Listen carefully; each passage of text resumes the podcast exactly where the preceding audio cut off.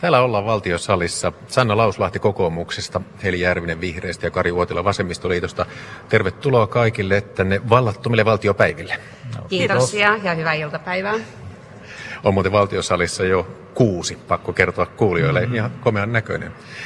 Puhutaan tänään johtajien palkoista, mutta otetaan ensin yksi päivän uutinen, nimittäin se koskee turvallisuuspolitiikkaa. Suomalaisten NATO-myönteisyys on hiukkaseen vähentynyt. Maanpuolustustiedotuksen suunnittelukunta julkisti tänään kyselynsä tulokset. Myönteisesti NATO-jäsenyyteen suhtautuvien määrä on pudonnut viime vuoden 25 prosentista 22 prosenttiin.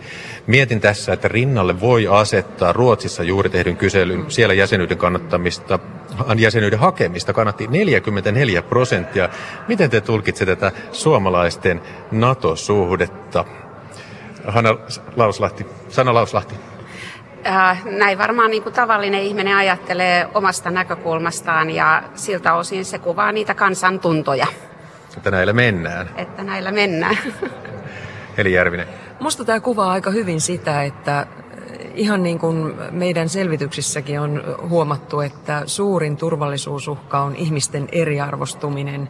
Eli me ei pidetä tällaista ulkosta uhkaa kauhean todennäköisenä ja musta tämä kuvaa hyvin, hyvin sitä arkitodellisuutta Suomessa. Kari Uotila. No, vasemmistoliitto on johdonmukaisesti ollut NATO-liittoutumista vastaan ja siinä mielessä tämä tietysti erää tavalla ilahduttaa, mutta samalla se kyllä yllättää, kun ajatellaan, minkälainen valtava niin kuin erää tavalla propagandamylly on tässä, että kuinka meidän turvallisuustilanne on heikentynyt ja kuinka meillä ollaan melkein sodan, sodan partaalla ja tällä tavalla ja aika korkea-arvoiset henkilöt liputtaa Naton puolesta, niin minä kyllä nostan hattua Suomen kansalle, että se säilyttää kylmän viileän harkinnan ja viksun kantansa edelleen. Joo, tämähän on sinänsä, me edustetaan vähän eri kantoja tässä, että meidän puolueen kannat on ihan, voi sanoa, päinvastaiset kuin vasemmistoliiton kannat. Että, että, mutta joka tapauksessa kansalla on oikeus sanoa oma kantansa ja kallupit on sitä varten. Sanna Lauslahti, Helijärvinen, Kari Uotila. Svenska Yle julkisti maanantaina suuren selvityksen suomalaisten kuntajohtajien palkoista. Puhutaan nyt niistä. Siellä oli yksi tämmöinen hämmentävä juttu, että yrittäjämyönteinen Pyhtään kunta maksaa omalle kunnanjohtajalle kuukausipalkan lisäksi tulospalkkiota erikseen määritellyistä tavoitteista, niin ajatusleikki. E, vaikuttaisiko se eduskunnassa teidän työn tehoon, jos myös te kansanedustajat saisitte kuukausipalkan lisäksi kansanedustajan työstä tulospalkkiota? Tämä on oikeastaan hirveän hauska ajatusleikki ja omalla tavalla meillähän on sisälle rakennettuja tulospalkkiojärjestelmä, että jos me emme hoida asioita kansan toivomalla tavalla tai edes sillä lupaamalla tavalla, niin ei ole takeita siitä seuraavasta jatkokaudesta. Eli meillä on neljän vuoden välein aina tämä tulospalkkiokausi, jossa mitataan, mutta sinänsä jos miettii niin omaa kansanedustajatyötä, niin usein tekee itselleen ne tavoitteet ja siltä osin mittarina on se, että onnistuuko niiden tavoitteiden kanssa ja ne tavoitteet lähtee juuri siitä, että mitä olen luvannut äänestäjille. Mutta että tämä ei aiheuttaisi sitä, että olisitte toistenne kurkuissa täällä. Ei se aiheuta sitä, mutta kyllä se, jos, jos toi on lähtökohta, niin silloin se kyllä tarkoittaa sitä, että hallitus ei ole tulostavoitteita tavoittanut, kun luvattiin, että koulutuksesta ei leikata ja juuri siitä on leikattu. Mutta tietysti tuo ajatusleikki, että meitä, meitä mitattaisiin vaan onnistumisten kautta, niin on kohtuullisen hankala. Mielenkiintoinen kyllä, mutta hankala, koska niitä onnistumisia on niin kovin erilaisia ja ihmisille vielä joku on onnistuminen. Mikä hallitukselle on onnistuminen, on meille oppositiossa epäonnistuminen. Että, mutta toivon näkeväni tuollaisen listan. Ei, ei ne taksikulut eikä toisaalta pidetyt puheenvuorotkaan täällä tee kenestäkään kansanedustajasta hyvää tai huonoa. Ja toivotan onnea. Sanna Lauslahti nostaa sormia. Joo, tässä on ihan pakko nostaa, että jos ajatellaan niin kuin hallituksen onnistumista, niin meillähän on ollut tavoite, että talous saadaan vauhdikkaaseen kasvuun. Ja jos ajatellaan 3,6 prosentin kasvua, niin tältä osin olemme varmasti lunastaneet sen, mitä olemme äänestäjillekin antaneet enemmän kuin tarpeeksi. Silti voi sanoa, että koulutusleikkausten osalta ollaan päästy kääntämään itse asiassa uusi sivu, ja olemme jo panostusten puolelle menossa. Ja yksittäisen kansanedustajan näkökulmasta katsottuna, niin tämä on ennen kaikkea tiimipeli. Eli enää täällä ei kuulkaa pärjää millään tavalla. Et siinä pitää saada kaverit mukaan ja välillä sitä täällä onnistuu niissä ja välillä vähän tulee sitten epäonnistumisia. Tämä on sitkolaji. Sitkolaji, mahtava sana. Olen kuullut joskus, että lapsi kyllä kestää kaikenlaista, lapsi on sitkas. no, Yle Uutisten selvityksen mukaan vaatimattomin palkka oli kunnanjohtajilla Sundin kunnassa vajaa 5000 euroa. Vantaan kaupunginjohtaja Ritva Viljanen saa eniten 16 354 euroa. Onko Vantaalla vaikea olla kunnanjohtaja, kun palkka on näin korkea? Kari Uotila. Kyllä minun täytyy, vaikka olen pääministeri Sipilän kanssa asioista eri mieltä ja enkä ole samaa mieltä, että onko hallitus onnistunut ja olen erittäin vihainen edelleen Sipilälle, että hän tällä palkansaajan kyykytyssopimuksella pakotti palkansaajat jatkamaan työaikansa kolmella päivällä ilman palkkaa ja siirtämään kustannuksia työnantajilta itselle ja niin edelleen. Mutta siitä huolimatta, että olen politiikasta eri mieltä pääministerin kanssa, niin olen sitä mieltä, että pääministerin tehtävä, kun hän vastaa yhdessä, yhdessä muun valtioneuvoston kanssa, president, tasavallan presidentin kanssa ulkopolitiikasta, hän johtaa Euroopan politiikkaa, hän johtaa maan hallitusta, hän johtaa maan talouspolitiikkaa, hoitaa, että budjetit suurin piirtein pysyy kasassa ja pääsääntöisesti pääministeri on myöskin oman puolensa puheenjohtaja. Väitän, että pääministerin tehtävä on kyllä vaativampi, kuormittavampi, stressaavampi kuin äh, tavallisen keskikokoisen kaupunginjohtajan, jopa suuren kaupunginjohtajan. Eli tässä kyllä asetun äh, siihen äh, joukkoon, joka pitää pääministerin tehtävää arvo, arvokkaampana. Niin kuin tosiaan tuossa Yle Uutisessa sanottiin, että siellä oli yli 30 kunnanjohtajaa, joilla se palkka on kovempi. Ja tässä jos katsotaan yritysjohtajien palkkaa ja meidän pääministerin palkkaa, niin ne ei millään tavalla kohtaa toisiansa. Ja tässä, kuten edustaja Uutila totesi, niin aika kovan paikan edessä meidän pääministeri on. Ja jos ajatellaan koko Suomen, voi sanoa isänä tai äitinä siellä seisomista, niin se ei ole kovinkaan helppoa kaikissa niissä ristipaineissa. Ja toisaalta myöskin kysymys on vain tilapäisestä, voi sanoa määräaikaisesta suhteesta, joka voi aika äkkiä, äkkiäkin loppua. Että, mutta vastuunmukaista palkkiota palkkaa tulee. Ehdottomasti kollegoiden kanssa samaa mieltä, paitsi että pääministeri hoitaa koko tämän tehtäväkentän, mikä tuli kuvattua, niin kyllä pääministeri toimii tavallaan sylkykuppina kaikelle epä, epäonnisuudelle ja, ja kaikelle, kaikelle negatiivisuudelle, mitä, mitä maassa tapahtuu. Ja se on, kuulkaa, kova rooli. Kannattaa kokeilla, jos, he, jos on toista mieltä. Mutta kannattaa muistaa tietysti, että kunnilla on itsehallinto ja ne päättävät. Ja sitten tähän liittyy vielä sellainen asia, että vaikka itse mielelläni nostaisin pääministerin palkkaa, niin kyllä totuus on se, että kansanedustajana sitä on aika vaikea lähteä ajamaan, koska pääministerin palkan nostaminen tarkoittaisi lähes automaattisesti myös muiden ministereiden ja myös kansanedustajan palkkioiden nostamista. Ja kansanedustajan palkkiot on asia, josta kyllä kannattaa kansanedustajan pysyä niin loitolla kuin ikinä pysy, pystyy, niin hyvässä kuin pahassa.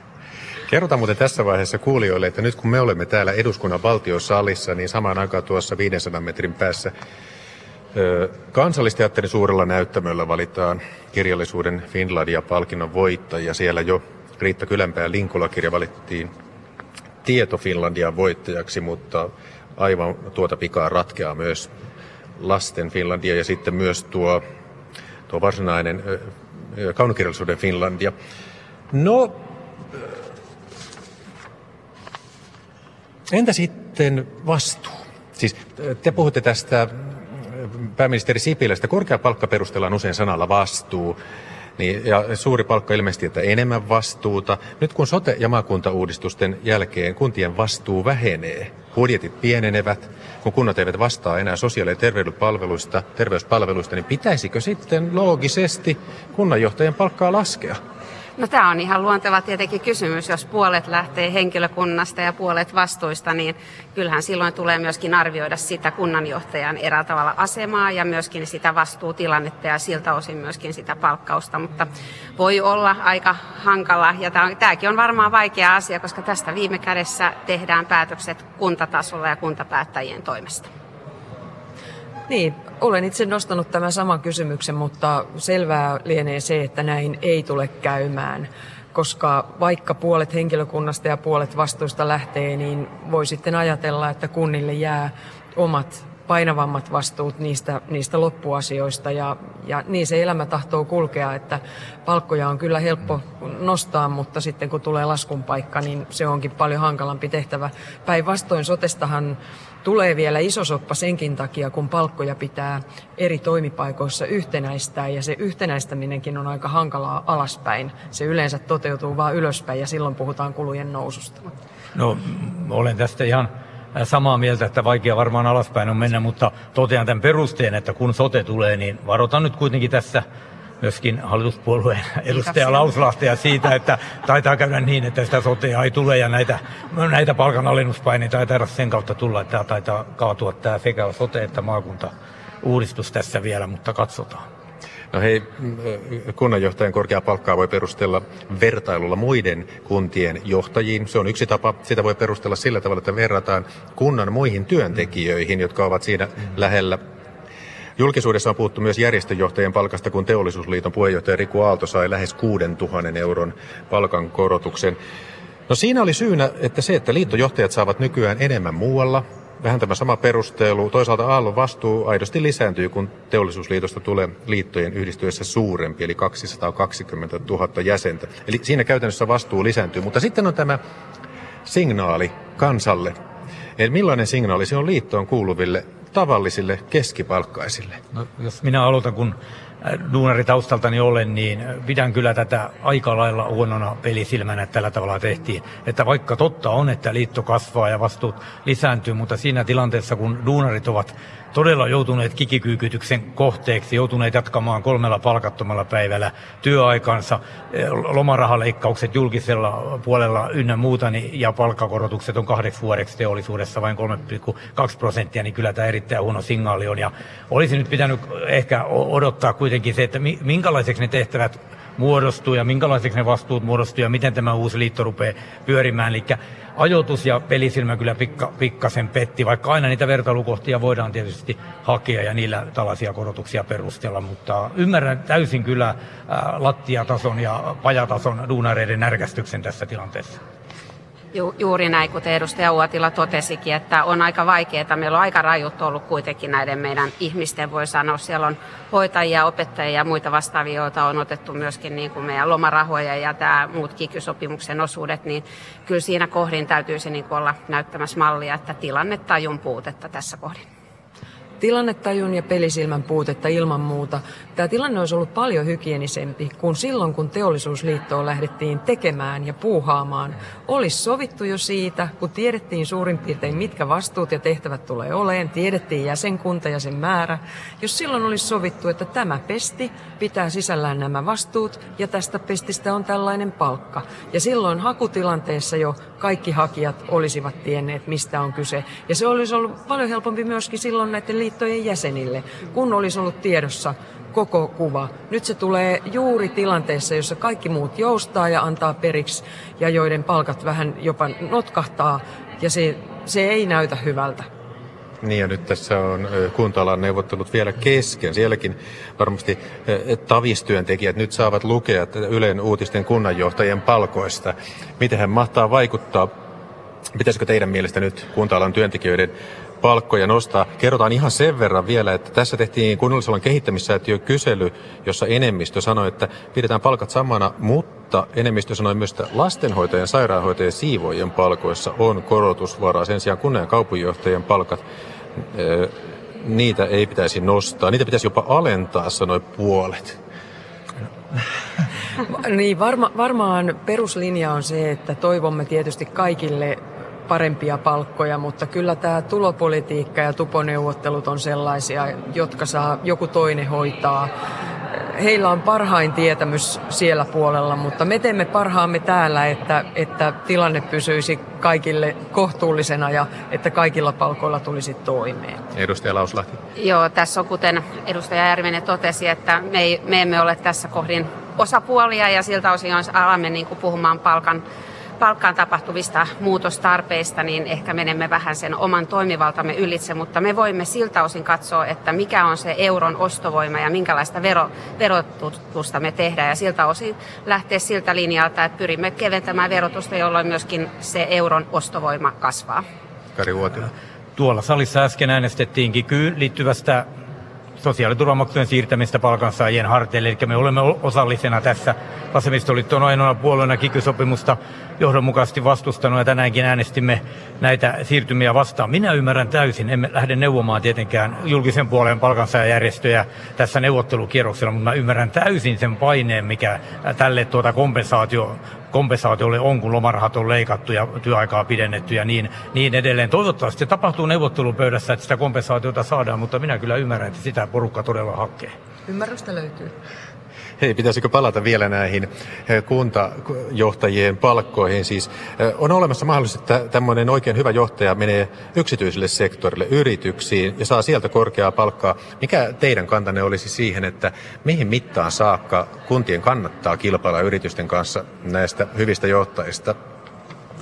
Sanna Lauslahti. Täytyy sanoa, että kyllähän jokainen kunta ansaitsee sen parhaimman johtajan, koska siellä on kysymys kaikkien kuntalaisten palveluista, kouluista, päiväkodeista ja siltä osin kunnan johtaja on viime kädessä vastuussa, että se organisaatio toimii ja ne palvelut pelää ja se henkilöstö on siellä, voi sanoa tyytyväisenä, että ehkä siinä voisi lähteä siitä, että yksi kilpailukykytekijä on myös se kunnalle, että minkälainen se työyhteisö on, johon tullaan johtamaan ja minkälainen se ilmapiiri siellä on, että nykypäivänä ei pelkkä se raha, vaan myöskin se, että kenen kanssa tehdään ja minkälainen on se niin kuin erätavalla mahdollisuus olla toteuttamassa myöskin itseään.